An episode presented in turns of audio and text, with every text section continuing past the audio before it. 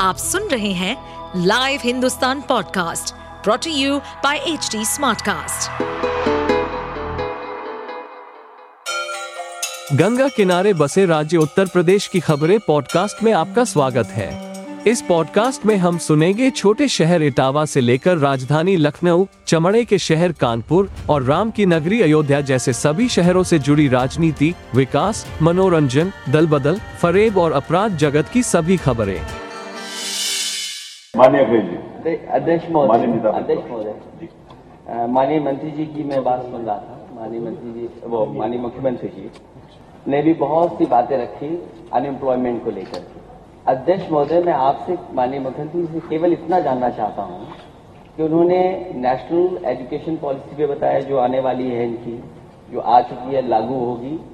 मेरा केवल एक छोटा सा सवाल है कि 2017 से लेकर के 2022 में, जो एज ग्रुप है 15 साल का, उसमें कितने बच्चों की संख्या बढ़ गई है?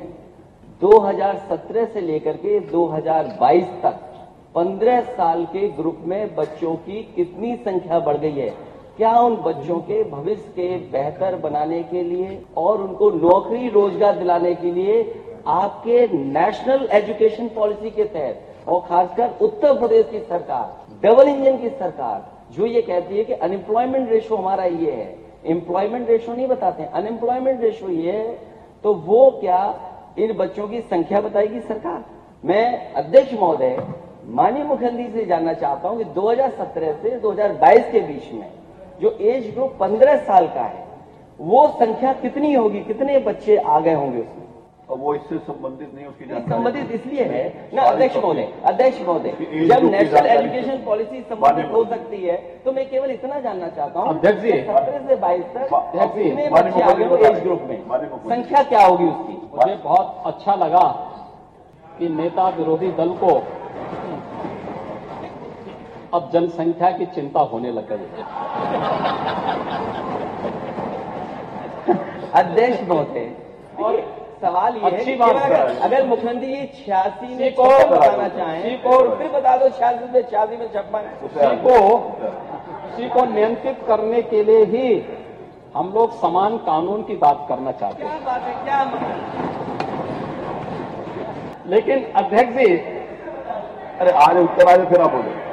माननीय मुख्यमंत्री जी केवल इतना जानना चाहता हूँ कि। सत्रह से बाईस में साल के तो माननीय मुख्यमंत्री जवाब देने के लिए खड़ा हूँ। जवाब देने के लिए खड़ा हुआ हूँ। इतना पेशेंस रखना चाहिए कि जब मैं खड़ा हुआ मैं आपकी बात को सुन रहा था। जब मैं खड़ा मैं तो वही बोलने के लिए आया हूँ कि आपको जनसंख्या की चिंता हो रही है मुझे इसमें अच्छा लगा कि इसको कैसे कंट्रोल किया जाए।